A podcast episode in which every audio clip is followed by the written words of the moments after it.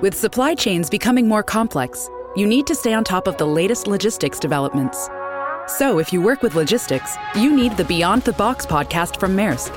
It's the easy way to keep up to date with everything from digital disruption in logistics to the need for supply chain resilience in today's market. Find out more and keep ahead of the game with the Beyond the Box podcast on logistics insights at maersk.com/insights. At Evernorth Health Services, we believe costs shouldn't get in the way of life-changing care, and we're doing everything in our power to make it possible. Behavioral health solutions that also keep your projections at their best? It's possible. Pharmacy benefits that benefit your bottom line? It's possible. Complex specialty care that cares about your ROI? It's possible. Because we're already doing it. All while saving businesses billions. That's Wonder made possible. Learn more at evernorth.com/wonder.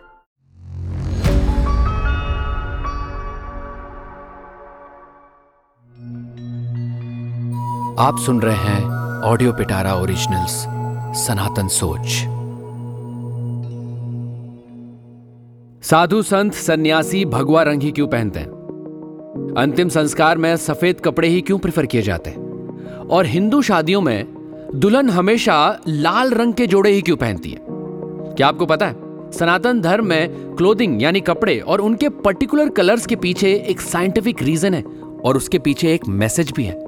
नमस्ते दोस्तों, मैं हूँ अमित डियोंडी और आज मैं आपसे सनातन सोच के इस पॉडकास्ट के ज़रिए शेयर करने वाला हूँ सनातन धर्म में वस्त्र और उनके कलर्स का क्या लॉजिक है। कलर्स में भगवा या सैफरन कलर फायर को रिप्रेजेंट करता है। फायर की हीट एनर्जी सब कुछ भस्म करती है। आपको हर वर्ल्डली ऑब्जेक्ट से डिटैच कर देती है।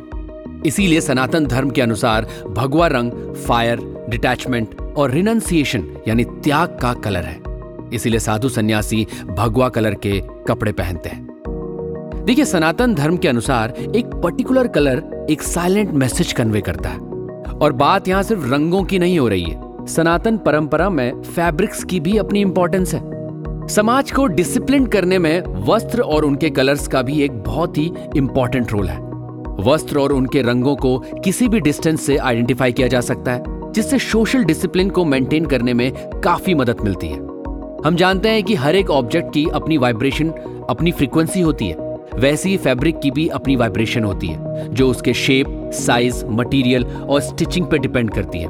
एक्चुअली यही चीज़ें आपके आउटफिट के सात्विक कंपोनेंट्स को डिसाइड करती हैं। नेचुरल मटेरियल्स हमें काम और कंफर्टेबल रखते हैं, जबकि मैन मेड मटेरियल्स हमारे स्किन और बॉडी को कॉन्स्टेंटली इरिटेट करते रहते हैं। पर लो कॉस्ट और इजी अवेलेबिलिटी के कारण इनका यूज़ बहुत ही कॉमन हो गया है। जनरल परसेप्शन है कि इंसान अपनी पर्सनैलिटी और मेंटल स्टेट के अनुसार खुद को ड्रेसअप करता है। साधु सन्यासी मोस्टली भगवा कपड़े प्रेफर करते हैं क्योंकि वो मटीरियलिस्टिक लाइफ को गुड बाय कह चुके होते हैं। भगवा यानी सैफरन कलर डिटैचमेंट और त्याग को रिप्रेजेंट करता है। विद्वान और पंडित अक्सर येलो कलर पहनते हैं, क्योंकि येलो जुपिटर और सन का कलर है। येलो नॉलेज लर्निंग एनर्जी और कॉम्पिटेंस को रिप्रेजेंट करता है। इसलिए भगवान विष्णु पिताम्बर यानी येलो वस्त्र धारण करते हैं। लाल, यानी रेड, सबसे वाइब्रेंट कलर है, जो शक्ति और इनर स्ट्रेंथ का सिंबल है। इसीलिए हिंदू मैरिजेस में ब्राइड यानी दुल्हन को लाल जोड़ा पहनाया जाता है। सिंदूर और महावर, यानी आलता, लाल कलर का होता है।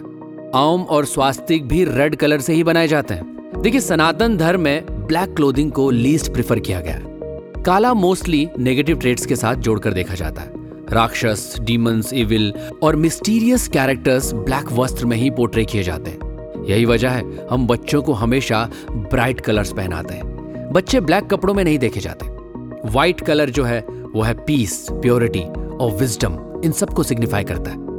देवी सरस्वती आपको हमेशा व्हाइट लोटस पर श्वेत वस्त्र में व्हाइट स्वान के साथ ही दिखेंगी। इसके अलावा अंत्येष्टि यानी अंतिम संस्कार में भी व्हाइट ही पहना जाता है, जो कि डेड और लिविंग के बीच के संभाव और प्योर रिलेशन को सिग्निफाई करता है। दोस्तों, सनातन परंपरा में नेचुरली प्रोड्यूस्ड मटेरियल्स को ही प्रेफरेंस दी गई है, जैसे कॉटन सिल्क वूल इत्यादि। कॉटन दुनिया का लार्जेस्ट यूज्ड फैब्रिक है और भारत में कॉटन का प्रोडक्शन बहुत मात्रा में होता है। 300 साल पहले भारत वर्ल्ड का 80 परसेंट कॉटन सप्लाई करता था। आज भी हम वर्ल्ड में कॉटन के लार्जेस्ट प्रोड्यूसर हैं। नेचुरली प्रोड्यूस्ड मटेरियल्स हमेशा हमें नेचर से जोड़े रखते हैं और हमारे फ़िज़िकल डेवलपमेंट में हेल्प भी करते हैं। इसके उलट मैन मेड फैब्रिक्स स्किन को कॉन्स्टेंटली टेंशन और इरिटेशन देते रहते हैं। बेंडाना पैजामा और शॉल जैसे ग्लोबली पॉपुलर क्लोथिंग इंडिया से ही ओरिजिनेट हुए हैं। टू पीस वेयर यानी जिसमें एक अपर वेयर और एक लोअर वेयर गारमेंट होता है, वो भी भारत की ही देन है। वेस्टर्न कंट्रीज़ की नहीं। ये सब कुछ रामायण और महाभारत में साफ़ साफ़ मेंशनड है। तब ये वस्त्र बड़े बुज़ुर्ग भी पहना करते थे। उस समय सोल्जर्स और गार्ड्स जैकेट जैसी पोशाक भी पहनते थे। दोस्तों, सनातन काल से हिंदू सोसाइटी में ऐसे कलर्स और आउटफिट्स पहने गए हैं जो अपने सत्व, तमस और रजस तीनों गुणों को बैलेंस करते हैं।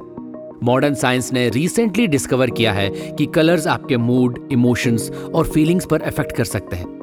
येलो ऑरेंज रेड और व्हाइट हमेशा हैप्पी इमोशंस को ट्रिगर करते हैं। वहीं ब्लैक ब्लू और ग्रीन कामनेस के साथ साथ सैडनेस को भी रिप्रेजेंट करते हैं। इसीलिए ड्रेसअप करते समय ओकेजन मूड सिचुएशन और बेसिक्स का ध्यान रखना बहुत ज़रूरी है, क्योंकि फ़ैशन तो आता जाता रहेगा।